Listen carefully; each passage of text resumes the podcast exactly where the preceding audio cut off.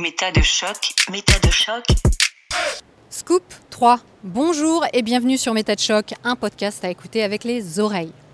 Une fois de plus, je me fends d'une vidéo pour vous donner des nouvelles de la chaîne. Je vous invite, si vous êtes sur votre application de podcast préférée, à nous rejoindre dès maintenant sur YouTube ou PeerTube. Oui, MetaChoc est désormais aussi sur PeerTube, une plateforme d'hébergement de vidéos basée sur du logiciel libre. Elle ne contient aucune publicité et ne trace pas vos activités. C'est beau J'ai été invitée à y rejoindre la très sélecte plateforme sceptique skepticon.fr, un super hub de vidéos de pensée critique que je vous conseille. Autre chose qui m'a mise en joie ces dernières semaines, MetaChoc a été mise en avant dans le numéro d'été du magazine Science et Pseudosciences. Tipeee, la plateforme de financement participatif, m'a attribué le titre de créatrice de la semaine et les sceptiques du Québec ont ajouté MetaChoc à leur liste de références. Vous êtes aussi de plus en plus nombreux à avoir fait un don sur tipeee.com et ça évidemment pour moi c'est très important. Comme je l'ai annoncé sur les réseaux sociaux, je suis en plein métatour. Je sillonne les routes d'Europe au volant de ma camionnette pour aller à la rencontre de témoignages extraordinaires et d'experts passionnants.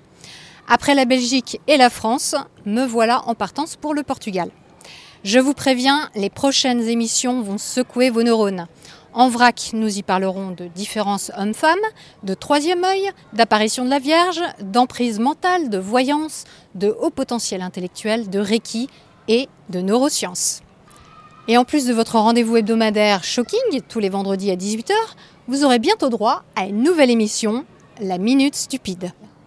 Chaque semaine, une personne française, belge, suisse, italienne, portugaise, allemande et même australienne, jeune ou âgée, vous racontera en français la chose la plus stupide qu'elle ait faite de toute sa vie.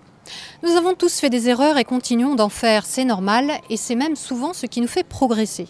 Mais bizarrement, personne n'en parle, à l'heure où bien entendu on met plutôt en avant nos réussites. Je trouve quant à moi qu'il est important de parler de nos petites et grandes stupidités humaines. Et vous verrez que chacun de ces témoignages est unique. Qu'il vous fasse sourire ou qu'il vous glace le sang, il en dit beaucoup sur la personne qui nous livre généreusement une part peu glorieuse d'elle-même. Certains d'entre vous m'ont fait part de leur désir d'aller plus loin dans l'exploration de la métacognition pour eux-mêmes, au-delà des textes de réflexion ou des podcasts que je vous propose déjà.